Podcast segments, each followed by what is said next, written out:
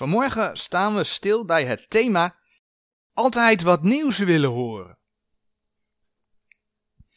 En we zullen een voorbeeld gaan zien, zoals ik net al heel even uitgelegd heb, wat met stromingen te maken heeft. Dus dat is vandaag twee keer. Dat gaan we echt niet altijd doen, maar ik denk dat het vandaag gewoon even nodig is. Onze maatschappij drijft op nieuws. Mensen willen altijd weer wat nieuws zien en horen.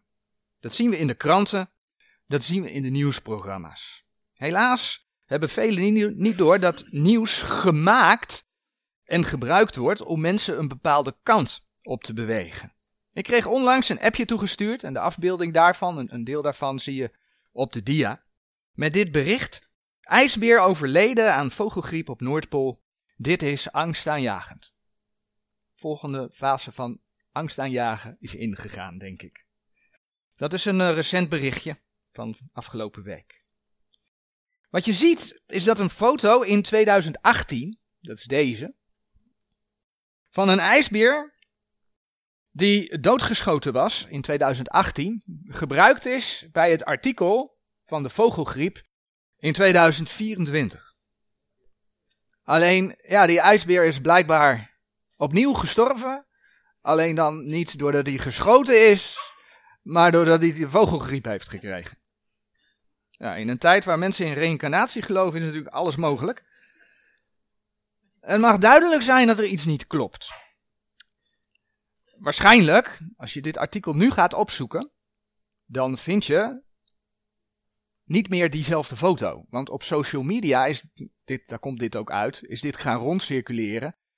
En de krant heeft gedacht, oei, dat kan natuurlijk niet wat we nu gedaan hebben. Dus we moeten de foto aanpassen. Wat hebben ze gedaan? Ze hebben een foto van een levende ijsbeer, die je vrolijk in de camera aankijkt, erbij gedaan. Een levende ijsbeer. Hoe weet ik dan dat die foto oorspronkelijk erin heeft gezeten? Want ja, je kunt alles manipuleren tegenwoordig. Hè? En we moeten oppassen dat wij geen fake nieuws gaan verspreiden. Hè? Als je op Google dit opzoekt, in ieder geval gisteren was zo, ik heb er even een filmpje van gemaakt. Want alles verandert hè, op internet.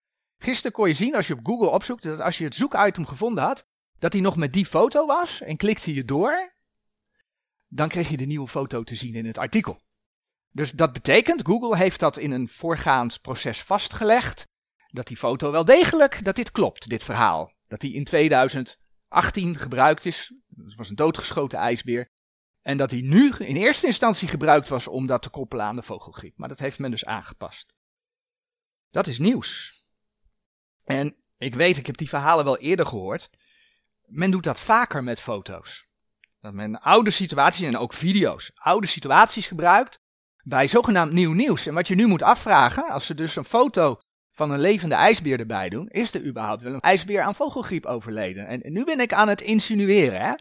Ik zeg niet dat het fake nieuws is, maar iedereen heeft een mobieltje tegenwoordig. Iedereen kan foto's maken. Dus waarom staat die dode ijsbeer niet op de foto?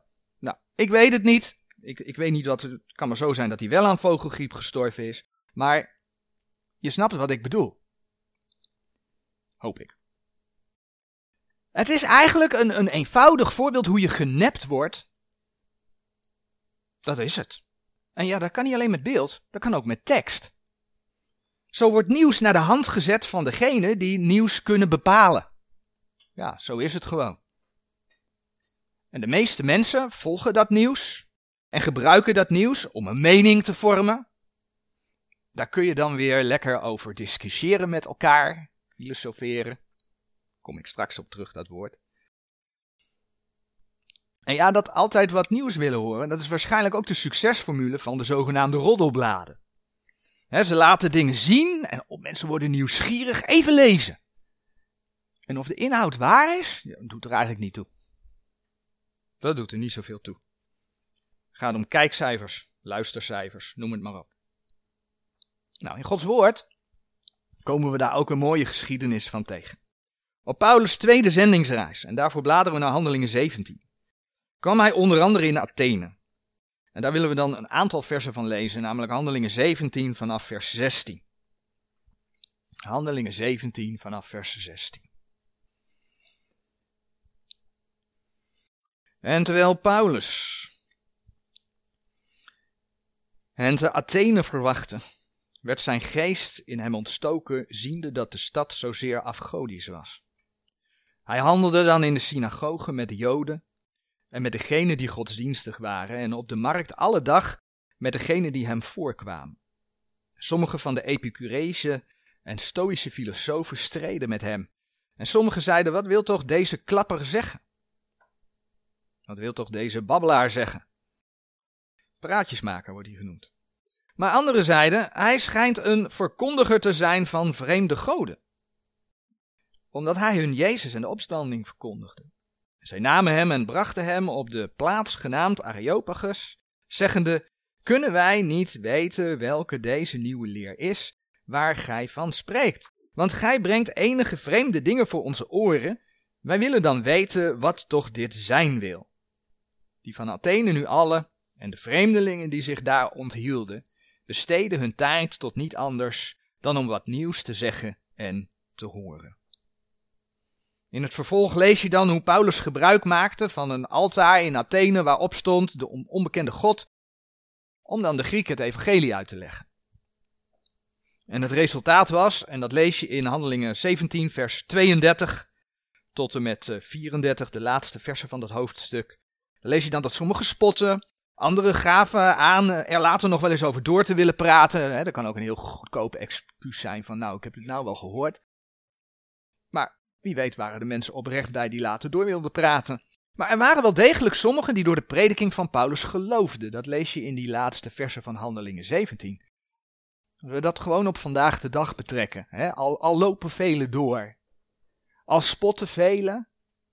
Het heeft wel degelijk zin om het evangelie te verkondigen. Dat is wat Gods woord laat zien. Nu was het van de Grieken geen sinds een zoektocht naar de waarheid. De vraag die ze stelden in Handelingen 17, vers 19. En zij namen hem en brachten hem op de plaats genaamd Areopagus, zeggende: Kunnen wij niet weten welke deze nieuwe leer is, waar gij van spreekt? Als je dat vers leest, dat was geen zoektocht naar de waarheid, want ze waren altijd bezig om gewoon iets nieuws te zien en te horen. En het was weer iets nieuws. Hey, interessant vers 21 hebben we gelezen als laatste. Die van Athene nu alle. En de vreemdelingen die zich daar onthielden besteden hun tijd tot niet anders dan om wat nieuws te zeggen en te horen. Nieuwe geluiden zorgden ervoor dat ze weer konden filosoferen. En als er dan weer een nieuw geluid was, dan waren ze dat waarschijnlijk weer snel vergeten, want ze hadden weer wat nieuws om over te filosoferen. Nu waren de Grieken, nou, die waren in de wereld. Ik bedoel, ze waren werelds. Ze waren niet in Christus. Maar het feit is dat je dit onder christenen ook ziet. Iedere keer weer nieuwsgierigheid naar iets anders. Vaak zie je mensen van gemeente naar gemeente hoppen. En ze horen iets dat interessant is. Ze blijven een tijdje. Maar ja, dan wordt het normaal. Ga eens om je heen kijken, tegenwoordig heel makkelijk op internet. En dan hoor je iets anders wat interessant is. En dan gaan ze daar naartoe. En natuurlijk speelt daarin mee dat een prediker soms ook dingen zegt die ze niet leuk vinden. Want dat is ook een reden om ergens anders naartoe te gaan. En zo zoeken ze de predikers uit ja, waar ze zelf graag naar willen luisteren. En laat me wel wezen, in deze tijd heb je alle keus. Je hebt alle keus. met alle richtingen die er zijn. Maar je kunt je dan eigenlijk wel de vraag stellen: gaat het ze nog om de waarheid? Gaat het ze nog om de waarheid? Want ja, daar zou het wel om moeten gaan. als je gaat kijken naar dat we in de liefde moeten zijn, veel gebruikt gezegde. En ja, de Heer God is liefde, Hij vraagt de liefde van ons. En dan zegt 1 Korinthe 13 vers 6, de liefde verblijdt zich niet in de ongerechtigheid, maar de liefde verblijdt zich in de waarheid. Dus uiteindelijk, als je in Gods liefde wil wandelen, genade, liefde, dan moet je met de waarheid bezig zijn. Maar wat je ziet gebeuren is in elk geval iets waar de Heer in zijn woord al tegen gewaarschuwd heeft. Als je in 2 Timotheus kijkt, 2 Timotheus 4, vers 2 tot en met 4, dan staat daar toch echt het volgende geschreven. 2 Timotheus 4, vers 2 tot en met 4. daar krijgt Timotheus de volgende opdracht. Predik het woord, houd aan tijdiglijk, ontijdiglijk, wederleg, bestraf, vermaan in alle langmoedigheid en leer. Want er zal een tijd zijn, wanneer zij de gezonde leer niet zullen verdragen, maar ketelachtig zijnde van gehoor, zullen zij zichzelf een leraars opgaderen naar hun eigen begeerlijkheden. En zullen hun gehoor van de waarheid afwenden en zullen zich keren tot fabelen. Dat is wat we onder andere vandaag de dag zien gebeuren. Hè? Men, men zoekt uit wat men zelf horen wil. Men is ketelachtig van gehoor. Dan zegt Van Dalen 1898, een oud-Nederlands woordenboek, dat dat kittelorig betekent of licht geraakt. In de kanttekeningen bij de Statenbijbel staat er dan dat men een hart en oren heeft die jeuken, die jeuken naar wat nieuws en vreemds. Dan komt dat nieuws weer in naar voren. Die jeuken naar wat nieuws en vreemds. Klaarblijkelijk wil men de oude boodschap niet horen, want men is licht geraakt en daarom wil men iets nieuws horen, eventueel zelfs iets vreemds, waardoor het gehoor gestreeld wordt. Want ja, daar zijn we op uit in deze tijd. Ik denk niet dat iedereen dat erkent, maar we zullen zo meteen in het vervolg zien dat dit gewoon gaande is. Dit is gewoon gaande. Het zit de mens in het vlees. Maar het is ook een waarschuwing voor de eindtijd, want daarom staat dat in 2 Timotheus 4 geschreven. Nou, ik noemde dat dit speelt onder christenen. Ik ga het iets meer toespitsen. Dit speelt ook onder bijbelgelovigen. Maar zou dat zo moeten zijn? Zou dat zo moeten zijn? Nou, ik denk dat het goed is om daarbij stil te staan. Het doel van de verkondiging. Het schema hebben jullie eerder gezien.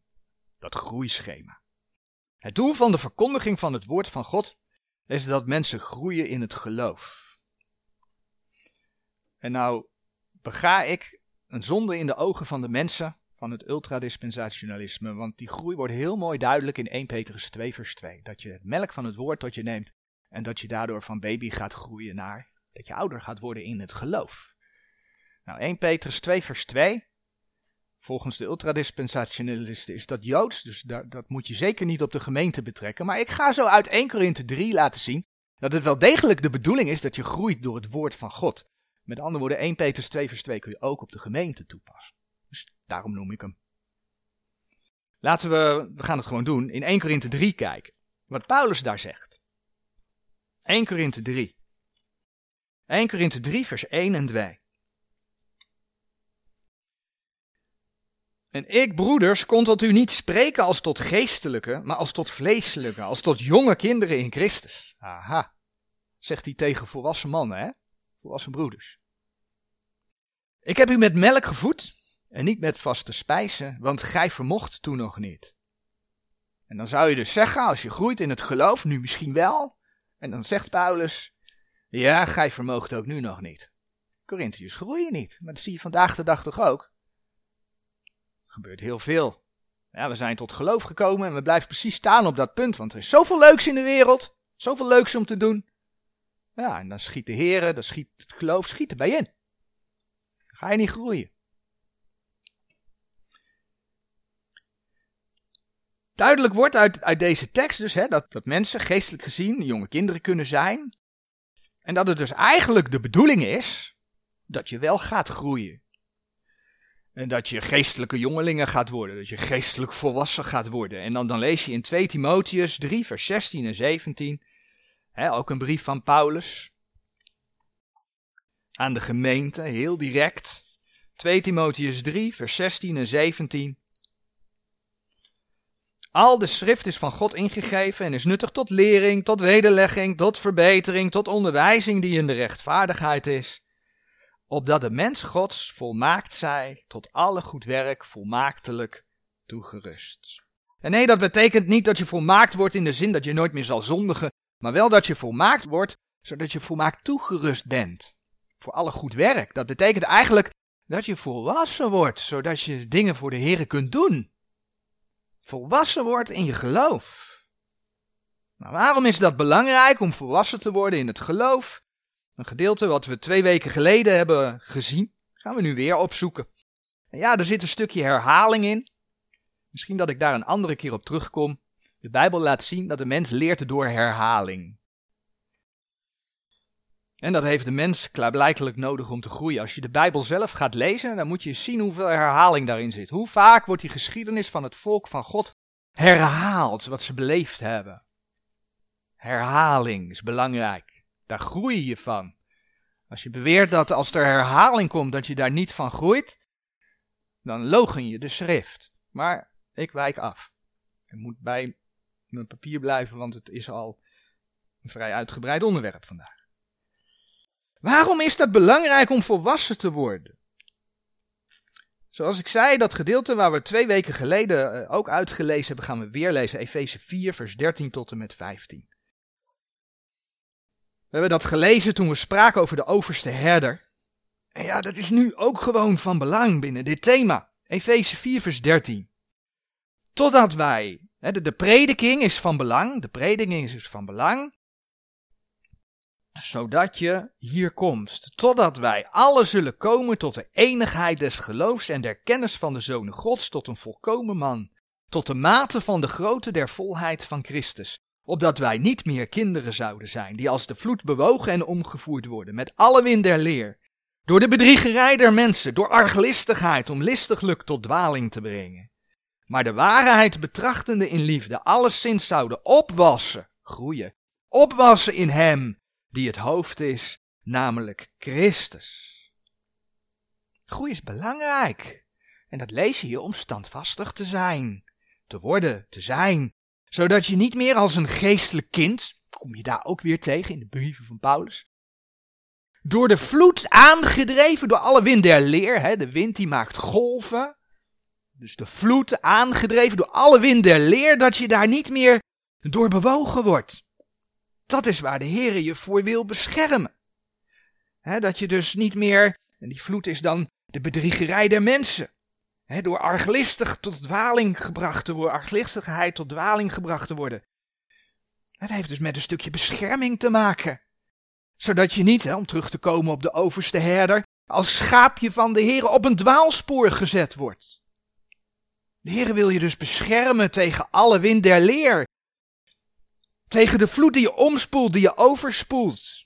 En ik denk dat we in deze tijd de kracht van, van water wel kennen. we, we, hebben de beelden wel gezien van een tsunami en wat dat teweeg brengt. Als zo'n vloedgolf het land overspoelt en alles vernietigt. Dat is de kracht van het water. En zo standvastig wil de Heer je geestelijk gezien maken dat je in een tsunami kunt blijven staan. En wat betekent dat in een geestelijke tsunami, hè? Ga het niet uitproberen bij een echte tsunami, bij een fysieke tsunami, een geestelijke tsunami. Maar dat betekent dat je zeker niet ten onder zou moeten gaan bij een eerste zuchtje wind. Wat een rimpeltje in het water trekt. Je bent toch gevoed door het woord? Je bent daardoor toch gegroeid, als het goed is, of ben je net als de Corinthiërs te vermanen dat je de vaste spijs niet kunt hebben? Ja, en als je dan over zo'n zuchtje wind nadenkt, nou, dat kan iets nieuws zijn. Je bent helemaal ondersteboven van het nieuwe wat je gehoord of gelezen hebt. En er is nogal wat te horen en te lezen vandaag de dag met alle YouTube-kanalen noem het maar op, artikelen, sites. Maar als het om het woord van God gaat, als het om de uitleg van het woord van God gaat, dan moet je bij nieuwe dingen altijd de vraag stellen: is het ook de waarheid, dat nieuwtje? Die is echt heel belangrijk. Is het ook de waarheid? Vorige week hebben we stilgestaan bij het thema volgzaam zijn. We zagen onder andere dat als de basis goed is, dat je als gemeente onderling naar eenheid streeft. Omdat als je in de liefde bent, wat de Heer vraagt, je jezelf wegcijfert. We hebben gezien dat de basis van een bijbelgelovige gemeente is. Dit is een ander schema dan ik vorige week heb laten zien, maar die geeft wel even de hoofdpunten weer waar we als bijbelgelovige gemeente voor staan. We hebben gezien dat de basis van de Bijbelgeloofgemeente is dat we Gods bewaarde woord lezen en leren. Voor Nederland, de Statenbijbel. We hebben gezien dat we de schriftrechten moeten snijden. Dat we schrift met schrift moeten vergelijken. Om te zien wat de Heer over dingen zegt. En zo zijn er een aantal andere punten, die heb ik vorige week wel laten zien. Die een bijbelgelovige gemeente kenmerken. En ik noemde nog maar weer een paar. Hè, dat, dat de brieven van de gemeente leidend zijn. Dat er zonder Jezus Christus geen redding is. Dat er een verlangen is naar de komst van de Here. Zomaar wat punten, hè? niet wereldgelijkvormig zijn. Dat dat de leer tegen de Roomse leer is. Maar die basis voor een bijbelgelovige gemeente begint dus eigenlijk bij het bewaren van het woord van God. Gods bewaarde woord zelf. Nou, we hebben de afgelopen jaren niet elke zondag. Maar door de tijd heen hebben we best diverse voorbeelden gezien hoe mensen Gods woord aanpassen. En dat ze dat vaak doen juist aan de hand van de grondtekst. Regelmatig staan we stil bij het onderwerp stromingen. Nee, niet, niet om anderen af te kraken. Dat is niet het doel. Maar wel om je sterk te maken. Te zien waar misleiding vandaan komt. Maar ook om te zien hoe teksten vaak uit de context gehaald worden en hoe ze vaak gewoon wel kloppen in de context van Gods woord. Dat maakt je sterk, je leert Gods woord lezen. Dus het sterkt je, het bouwt je op, het maakt je standvastig, omdat je ziet dat zodra mensen daar aanpassingen aan gaan maken, dat het gewoon bedriegerij is, omdat het niet meer klopt. En dat Gods woord altijd juist is. En waarom nog meer? Nou, je kunt er anderen mee waarschuwen. Want er zijn zoveel kerkgenootschappen die geen wedergeboorte leren hoor. Echt. Die mensen daarvan afhouden. En natuurlijk doen we het ook voor de straatpredikers. Die met diverse mensen te maken krijgen, vragen krijgen. En dan is het fijn als je erover nagedacht hebt en dat je een Bijbels antwoord hebt op de vragen. En dat is natuurlijk niet alleen in straatprediking, maar in je eigen omgeving is het net zo goed belangrijk. En de boodschap is voor alle mensen. Nu wil ik een voorbeeld geven. Hoe een nieuwtje mensen geestelijk gezien van de kaart brengt. Onlangs zijn broeder tegen mij: Ik heb ontdekt dat Paulus als fariseer doopte. Dat werd letterlijk door de broeder genoemd: Ik heb ontdekt. Met andere woorden, dat was een nieuwtje. Maar waar komt dat vandaan? Want je leest nergens in de Bijbel dat Paulus, toen hij fariseer was, letterlijk hè, doopte. Dat lees je niet. Dus dat moet ergens vandaan verklaard worden. En dat zou op zich best kunnen. Maar dan moet het wel kloppen wat er gezegd wordt natuurlijk. Waar komt dat vandaan? Want er zijn er dus die zeggen van wel. Dat Paulus dat wel deed. Nou, het antwoord heb ik gevonden bij en ik heb verteld dat ik heel bewust man en paard ga noemen. Omdat het voorbeeld wat nu gaat volgen, waar dat toe leidt, tot heel veel onrust binnen bijbelgelovige gemeenten zorgt. Ik heb dat gevonden op de site genadebijbel.nl. En die site is van Jan Stelma. En dan komt hij, deze man, die presenteert zichzelf als bijbelgelovige. Weet je, van Rooms-Katholieken zien we wel hè, dat het fout is als bijbelgelovige. Dat je geen beelden moet aanbidden. Van protestanten kunnen we ook wel zien. Maar deze man die presenteert zich als bijbelgelovige. In uh, het tapje Wat geloven wij, daar schrijft hij onder andere het volgende. En ik citeer, ik, ik heb het hier op het scherm staan, je kunt het zelf meelezen. Wij geloven dat de Statenvertaling zonder fouten is en nemen afstand van alle pogingen de tekst uit de Statenvertaling te corrigeren met het zogenaamde bewijs van de originele handschriften, het bewijs van de oudste geschriften, van of het verondersteld verstaan van de originele talen te weten Grieks en Hebreeuws. Zo, dat klinkt bijbelgelovig. Wij geloven daarom dus dat de Statenvertaling die wij nu in onze handen hebben net zo geïnspireerd is als toen God het uitsprak en door bijvoorbeeld door Paulus, Petrus, Jezaja of de andere profeten toen is opgeschreven.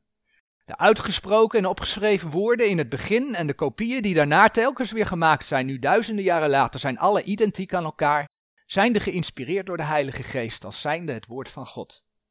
Wij nemen zonder meer de Bijbel 100% letterlijk in onze methode van studie en houden ons onverkort aan het beginsel wat God voorgesteld heeft in de schriften, namelijk de Bijbel recht te snijden en in te delen volgens de bedelingen 2 Timotheus 2 vers 15. Einde citaat. Dat klinkt heel goed. Jan Stelma gelooft dat de Heer zijn woord bewaard heeft en daar gaat hij van uit, zegt hij. En ook zegt hij de schrift recht te snijden.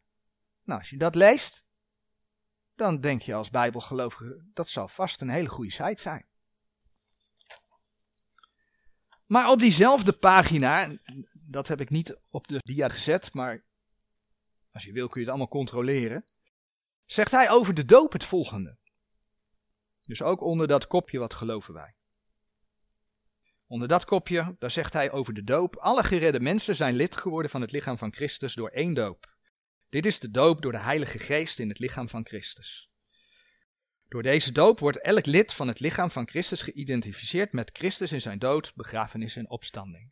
Dat geloven wij ook. In het licht van de verklaring in Efeze 4 vers 5 betreffende de één doop, de verklaring betreffende de doop in Colossense 2 vers 12 en de verklaring van Paulus in 1 Korinthe 1 vers 17 dat Christus hem niet gezonden heeft om te dopen, maar om het evangelie te verkondigen, bevestigen wij dat de waterdoop geen plaats heeft in Gods geestelijk programma voor het lichaam van Christus, in deze bedeling van genade. En dat is even anders. Ik stel voorop voor mensen uit die kringen die nu hier misschien wel naar gaan luisteren. Ook wij geloven dat de doop geen plaats heeft in Gods reddingsplan. De doop is een getuigenis. Heeft niets met redding te maken. Maar het feit dat ze de waterdoop in zijn geheel afwijzen, dat deed mij vermoeden dat we te maken hebben met een hyper- of ultradispensationalist. Dus eerst maar even uitleggen wat dat betekent. Dispensationalisme is een moeilijk woord voor bedelingenleer. Ik heb daar wel eerder over gesproken. Ik vind het woord bedelingenleer een heel naar woord. Want het suggereert dat je met een leer te maken heeft. Waardoor het door kerken ook heel makkelijk af te knallen is. Oh, bedelingenleer is een leer. Door mensen verzonnen. Nee, het is een bijbelse opdracht. 2 Timotheus 2 vers 15. Hè? De, de schrift recht snijden. Maar goed. Dispensationalisme betekent bedelingenleer. Nu hebben we het over hyper of ultra. Dus dan is de vraag: kun je bedelingen, kun je het recht snijden van Gods woord, kun je dat overdrijven? hyper, dat betekent over.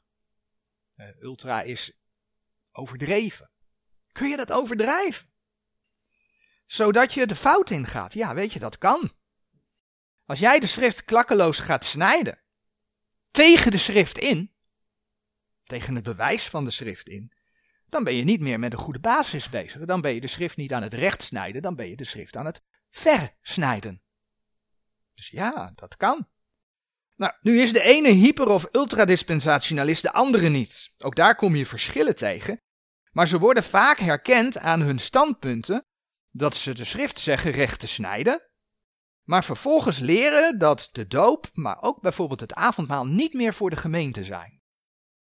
Zodra je dat leest, dan moet er al een belletje gaan rinkelen. Dat doet men dan meestal op basis van de stelling dat de gemeente van de Heer Jezus niet bij het kruis van Golgotha begonnen zou zijn, maar bij de bekering van Paulus, of zelfs nog later, want men stelt vaak dat het evangelie der genade Gods eerst aan Paulus geopenbaard moest worden en dat daarmee de gemeente begon. Nou ja, Paulus beschrijft hoe die gemeente ontstaan is en, en ja, dus. Maar het feit, let goed op wat ik zeg, dat de gemeente niet, niet bij Paulus' bekering of later zelfs begonnen is, dat blijkt gewoon uit Gods woord. Kijk maar wat Paulus in Romeinen 16, vers 7 zegt. Romeinen 16, vers 7. Daar schreef Paulus het volgende. Groet Andronicus en Junias, mijn magen en mijn medegevangenen, welke vermaard zijn onder de apostelen, die ook voor mij in Christus geweest zijn. Dat is een hele belangrijke. Zo zie je dat je in een hoofdstuk groeten zit, maar het is een hele belangrijke deze.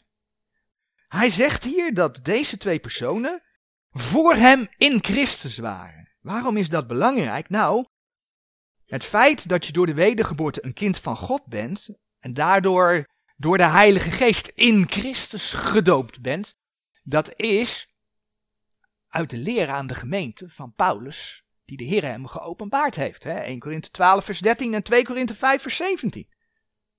Maar Paulus zei dus dat er voor hem, hè, dus toen het evangelie der genade gods nog niet aan hem geopenbaard was, Andronicus en Junias, dat zij reeds in de Heer Jezus waren. Dat betekent dus Paulus' bekering is in Handelingen 9. Hè, als dit de geschiedenis, als dit Handelingen is, hè, vanaf Handelingen 1 tot en met Handelingen 28. Dat zij dus al voor Handelingen 9 al in, de, in Christus, al in de gemeente waren. In het lichaam van de Heer. Dat betekent het. Dus de gemeente is niet ontstaan bij de, het feit dat de Heer het aan Paulus geopenbaard heeft. Ik bedoel, waarom zou de Heer al niet zo kunnen handelen en het pas later aan Paulus openbaar, geopenbaard hebben? Dus ze trekken verkeerde conclusies. Ja, het mooie is, als je dan de brieven van Paulus gaat lezen, dan kom je er ook achter dat de gemeente ontstaan is, ook niet bij Pinksteren. Nee, bij Pinksteren is de gemeente werkend geworden. Ze moesten wachten tot de Heilige Geest uitgestort zou worden. Maar de gemeente is ontstaan Efeze 2, vers 13 tot en met 16, bij het kruis.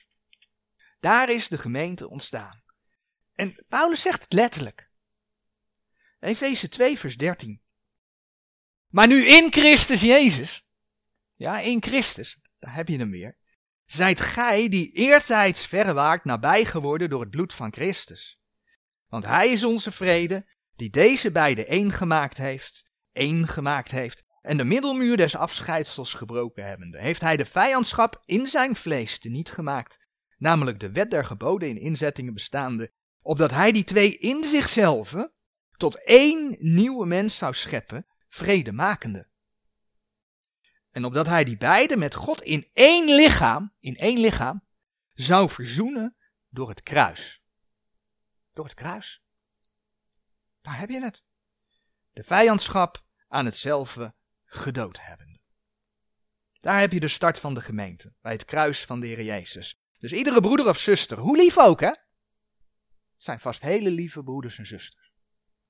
Maar iedere broeder of zuster die beweert dat de start van de gemeente later was, houdt zich niet aan wat de Heer geopenbaard heeft in zijn woord. Punt. En dat is niet mijn interpretatie. We hebben het net zelf gelezen. Twee bewijzen. Romeinen 16, vers 7 Efeze 2, vers 13 tot en met 16. Ik ga hier nu niet uitgebreider op in, maar deze wilde ik in elk geval meegeven, omdat ze daar eigenlijk aan te herkennen zijn.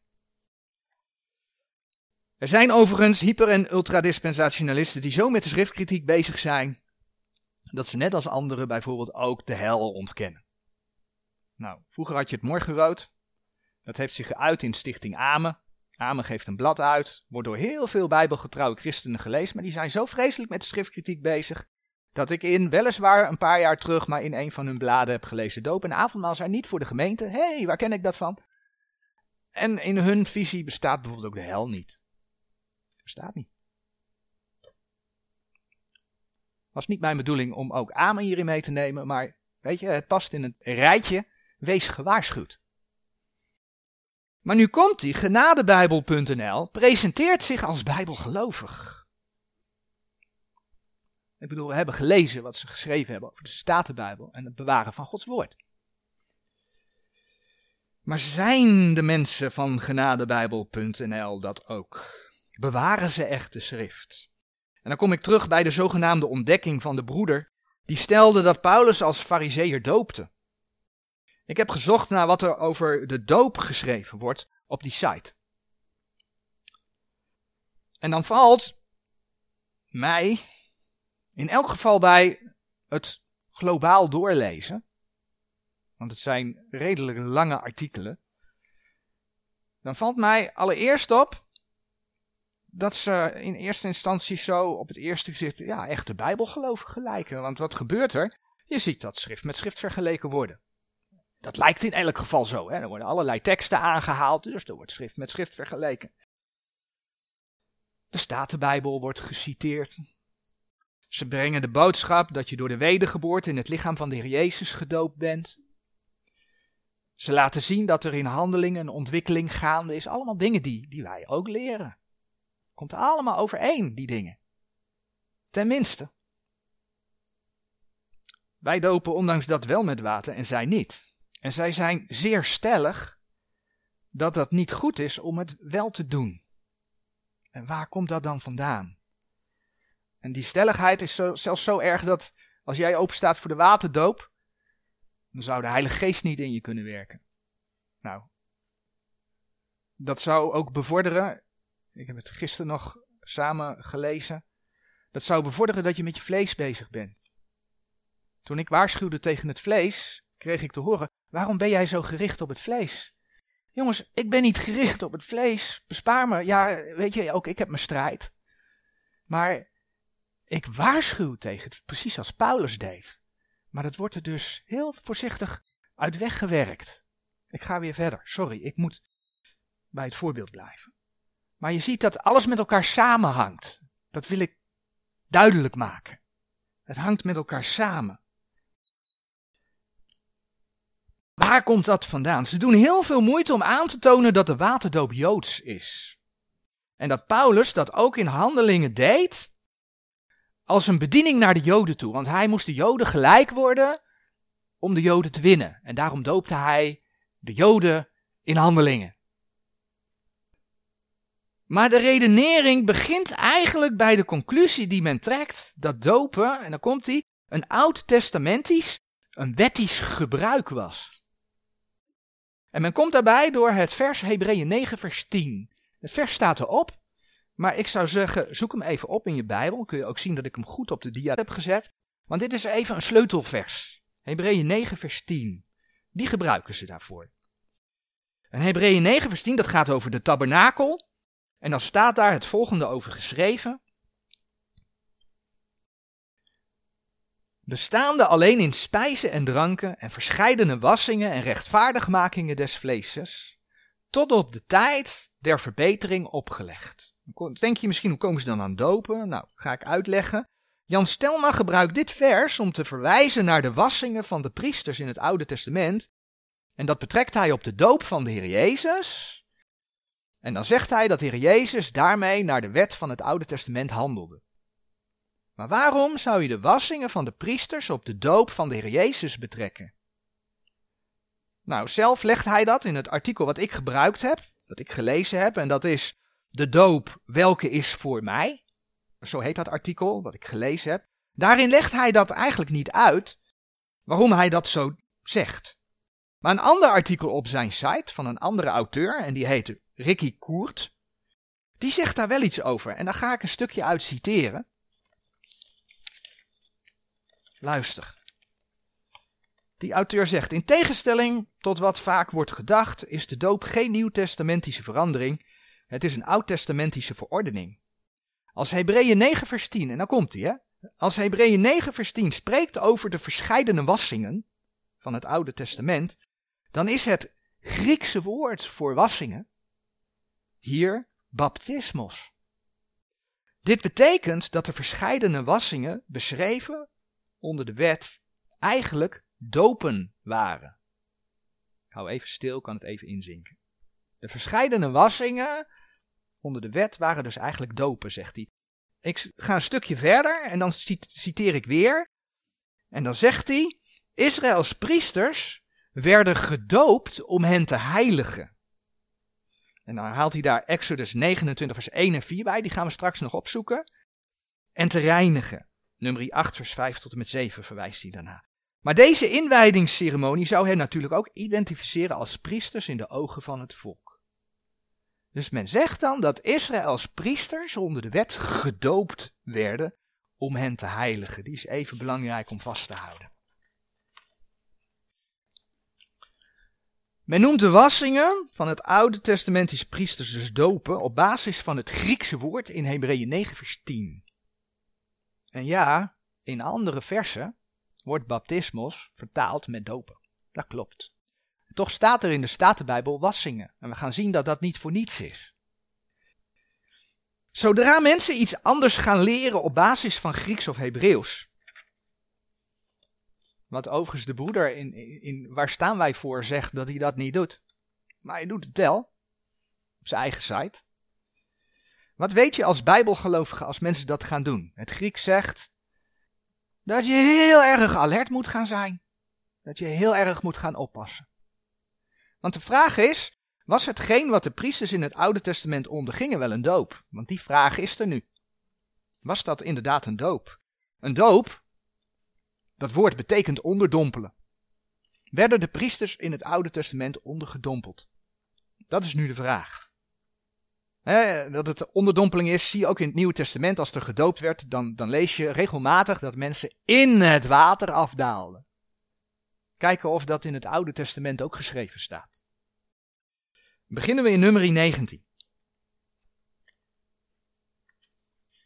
Nummer 19, vers 17 en 18. Veel van deze teksten citeren ze zelf ook.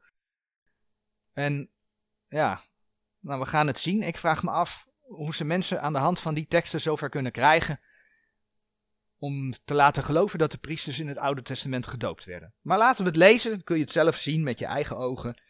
Dat is belangrijk. Nummer 19, vers 17 en 18. Voor een onreine nu zullen zij nemen van het stof van de brand der ontzondiging en daarop levend water doen in een vat. En een rein man zal hyssop nemen en in dat water dopen en sprengen het aan die tent en op al het gereedschap en aan de zielen die daar geweest zijn, insgelijks aan degene die een gebeente of een verslagene of een dode of een graf aangeroerd heeft. In deze verse is sprake van sprengen. Dat is helemaal geen doop. Verder lezen we in eh, Exodus, gaan we naar Exodus 30. Exodus 30 vers 17 tot en met 21. Het volgende, over het wasvat in de tabernakel. Ook zo mooi. En de Heer sprak tot Mozes, zeggende, Gij zult ook een koperen wasvat maken met zijn koperen voet om te wassen. En gij zult het zetten tussen de tent der samenkomst en tussen het altaar. En gij zult water daarin doen, dat Aaron en zijn zonen zich daaruit wassen, hun handen en hun voeten. Hè? Dat Aaron en zijn zonen zich daaruit wassen hun handen en hun voeten. Wanneer zij in de tent der samenkomst zullen gaan, zo zullen zij zich met water wassen, opdat zij niet sterven, of wanneer zij tot het altaar naderen om te dienen, dat zij het vuuroffer den Heere aansteken. Zij zullen dan hun handen en hun voeten wassen, opdat zij niet sterven.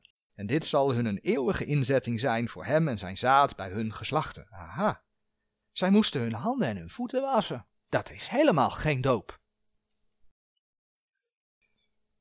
En nou, dan komt het moeilijke deel. Nou, nou komt het moeilijke deel, want ik kwam tegen dat er ook wassingen zijn, dat ook wel baden genoemd wordt, waar er, betrekking is op het hele lichaam. Kijk maar, nummer 19 vers 7. Nummer 19 vers 7. Ik zeg, nou komt het moeilijke. Het heeft mij even zoeken gekost, maar eigenlijk is het helemaal niet moeilijk. Maar je ziet hoe mensen door redeneren je iets kunnen aanpraten. Dat is wat op genadebijbel gebeurt. Want als ik nummer 19 vers 7 lees, dan staat daar geschreven, dan zal de priester zijn klederen wassen en zijn vlees met water baden en daarna in het leger gaan en de priester zal onrein zijn tot aan de avond. Zijn vlees met water baden. Hier staat niet geheel zijn vlees. Er zijn ook teksten waar dat nog letterlijk staat, geheel zijn vlees. Als wij aan baden denken, dan denken we aan een bad. En ja, als je aan een bad denkt, dan zou dat op dopen kunnen wijzen. Echter, de vraag is of het hier gaat om baden in een bad, of dat dit baden gewoon betekent dat ze gewassen werden. Nou, daarvoor gaan we lezen wat er van een priester verwacht werd. En dat lezen we dan weer in Leviticus, Leviticus 16, vers 24. Waar we lezen. En hij zal zijn vlees in de heilige plaats met water baden en zijn klederen aandoen. Dan zal hij uitgaan en zijn brandoffer en het brandoffer des volks bereiden en voor zich en voor het volk verzoening doen.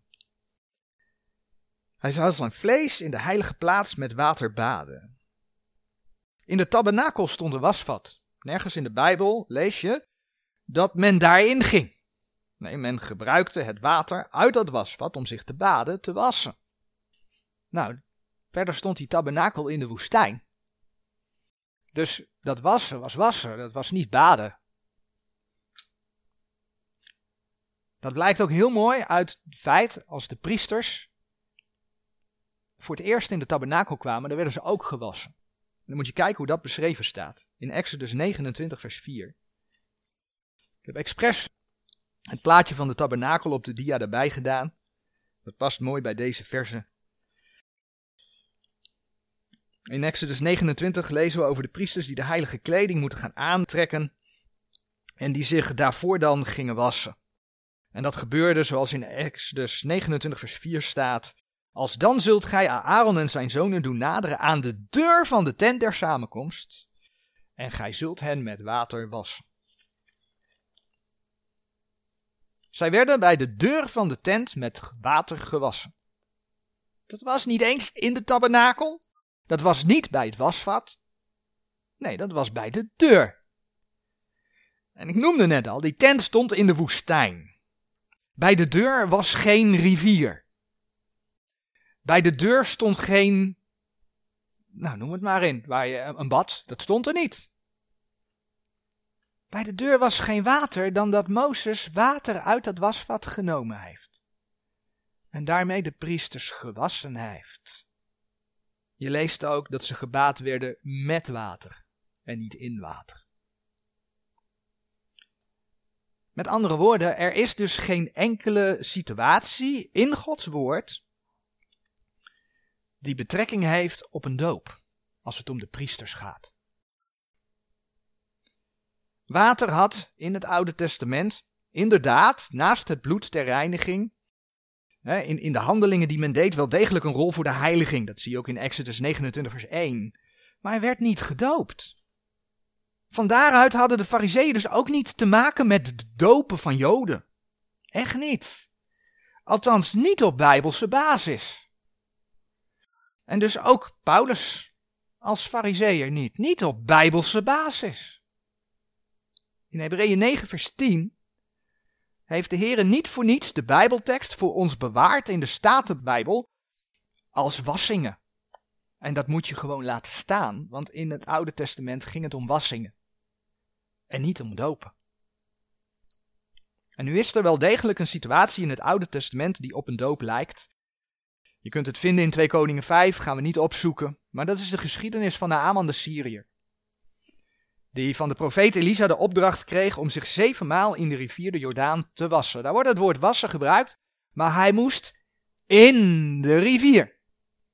En dat is, of het ook echt dopen was, dat laten we dan hier maar even in het midden, maar dat is hetgeen wat dan heel dicht bij dopen komt in ieder geval.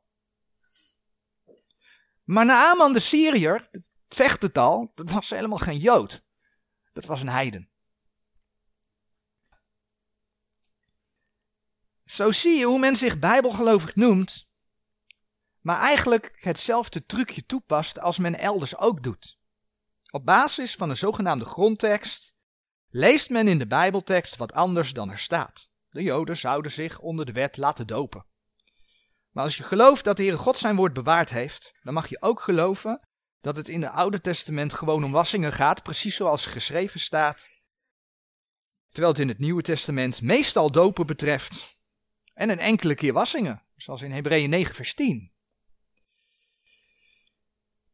Schrift met schrift vergelijken heeft dat duidelijk gemaakt. Als de doop een oud-testamentische inzetting was, dan had de Heer dat zo in zijn woord laten opnemen. Maar dat is niet gebeurd. Dus laat je niet door deze trucjes, dit soort nieuwtjes, in verwarring brengen. Als oprechte bijbelgelovige moet je je afvragen waarom iemand de grondtekst gaat citeren. Zodra dat gebeurt, moeten eigenlijk alle alarmbellen gaan rinkelen.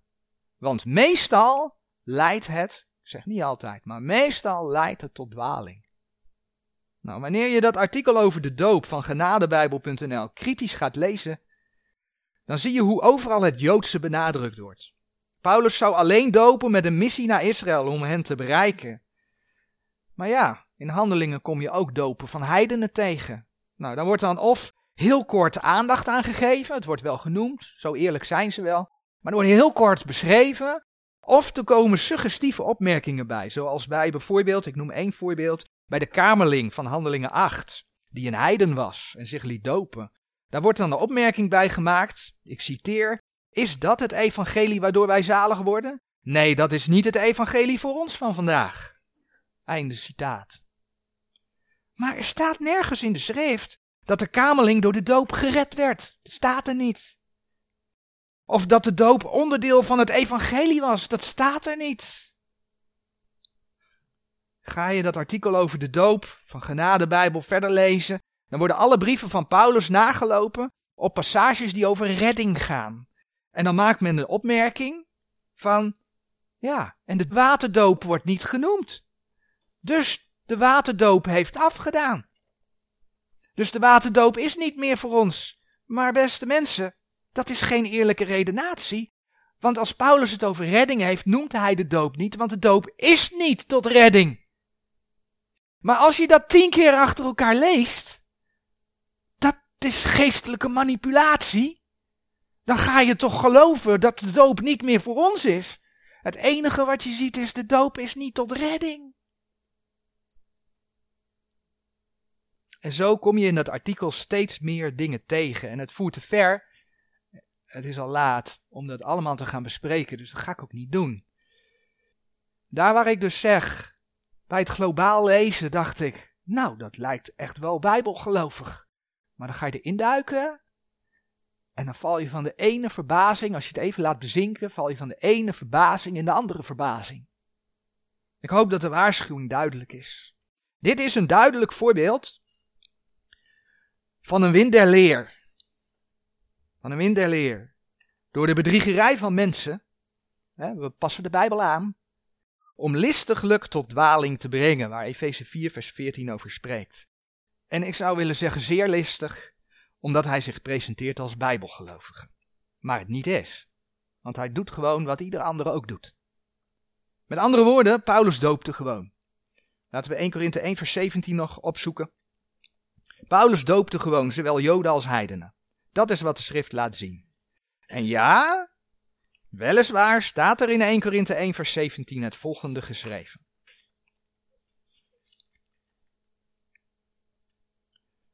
Want Christus heeft mij niet gezonden om te dopen, maar om het evangelie te verkondigen.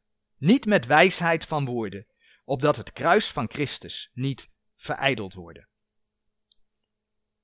Deze tekst wordt vaak als uitgangspunt gebruikt. En omdat Paulus daar zegt, opdat het kruis van Christus niet verijdeld worden, zegt men dus, zodra je de waterdoop wel toepast, dan wordt het kruis verijdeld. Nou, in sommige kringen kan ik me dat inderdaad voorstellen, hè, in Pinkstergemeenten. Dan moet je je dopen om de Heilige Geest te ontvangen. Maar doop heeft niks met redding te maken. Doop is een getuigenis. Dus dat gaat heel ver, de conclusies die ze dan trekken. Wat hier staat, dat Paulus niet gezonden is te dopen, dat klopt. Paulus was niet gezonden om te dopen, hij was gezonden om het evangelie te verkondigen. Maar als iemand dan tot geloof gekomen was, dus gered was, dan liet deze persoon zich als getuigenis dopen. Paulus heeft in Korinthe ook mensen gedoopt. Kijk maar in vers 14 en vers 16. Dat kom je gewoon tegen als je dat leest. Maar dan lees je dat hij blij was dat hij er niet meer gedoopt had. Niet, zoals dan op genadebijbel gezegd wordt, omdat hij erachter was gekomen dat de, de waterdoop afgeschreven was. Maar omdat er partijschappen waren. Mensen gingen zich koppelen aan de persoon. Ik moet wel door die gedoopt worden hoor. Zie je vandaag de dag ook. Het moet wel door die gedoopt worden hoor. Er waren partijschappen. En daarom was Paulus blij dat hij in Korinthe niet meer mensen gedoopt hadden. En dat kun je lezen in vers 12 en 13 van 1 Korinthe 1. Dat was de reden die geschreven staat. kan hem gewoon citeren. Kan hem gewoon noemen. Dat is de reden waarom Paulus niet meer mensen doopte daar. Nou, als laatste wil ik nog een citaat voorlezen. Wat ik in een ander artikel op genadebijbel.nl tegen ben gekomen. Het bevestigt dat deze site Gods woord niet recht snijdt, hè? want dat zeggen ze ook. Wij snijden Gods woorden recht. We hebben gezien hoe de gemeente, daarom heb ik dat schemaatje er nog weer even bij gezet, hoe de gemeente begon bij het kruis en niet na Paulus' bekering ergens een keer. De een zegt in handelingen op de helft, de ander zegt aan het eind van handelingen, daar zijn er verschillende meningen over. Maar niet ergens na Paulus' bekering, nee bij het kruis. En dan ga ik voorlezen wat genadebijbel.nl zegt. Even het citaat opzoeken. Ik citeer. Concluderend hebben wij dus gezien dat de gemeente waar Paulus over spreekt, tot Paulus verborgen is gehouden door God en dat deze gemeente een hemelse bestemming heeft. Dit in tegenstelling tot de gemeente waar het Oude Testament, de Heer Jezus en Petrus over spreken, namelijk een aardse bestemming en niet hemels, niet verborgen, maar geprofiteerd en dus bekend. Het begin van deze gemeente, die zijn lichaam is, en dus niet bij Pinksteren, waar sowieso geen begin van iets was, omdat het toen nog verborgen was, maar bij de bekering van Paulus, aan wie het het eerst geopenbaard is door onze verheerlijkte Heer. Het einde zal zijn als wij worden toevergaderd door onze Heer en Heiland in de lucht. Dus hij zegt hier, gewoon zwart op wit, de gemeente is begonnen na Paulus' bekering. Nee, zegt de schrift, bij het kruis. Ja, duidelijker kan het toch niet? Ik hoop dat deze boodschap duidelijk maakt hoe een ontdekking, iets nieuws, je in de greep kan krijgen. Terwijl het nieuwtje je afdrijft van Gods bewaarde woord naar een eigen evangelie. Dat is gewoon het gevolg ervan. Je verandert één woordje en er komt een hele nieuwe leer uit. Het brengt je als gelovige, als je erdoor in de greep bent, af van de standvastigheid in de Jezus. Ik hoop ook dat jullie hiermee gewaarschuwd zijn tegen het hyper- of ultradispensationalisme. In welke vorm die zich voordoet, zelfs, zelfs als ze zich bijbelgelovigen noemen. Want daar waar het ze uitkomt, passen ze Gods woord aan om de eigen leer te onderbouwen. En dat zou geheel anders moeten. Amen.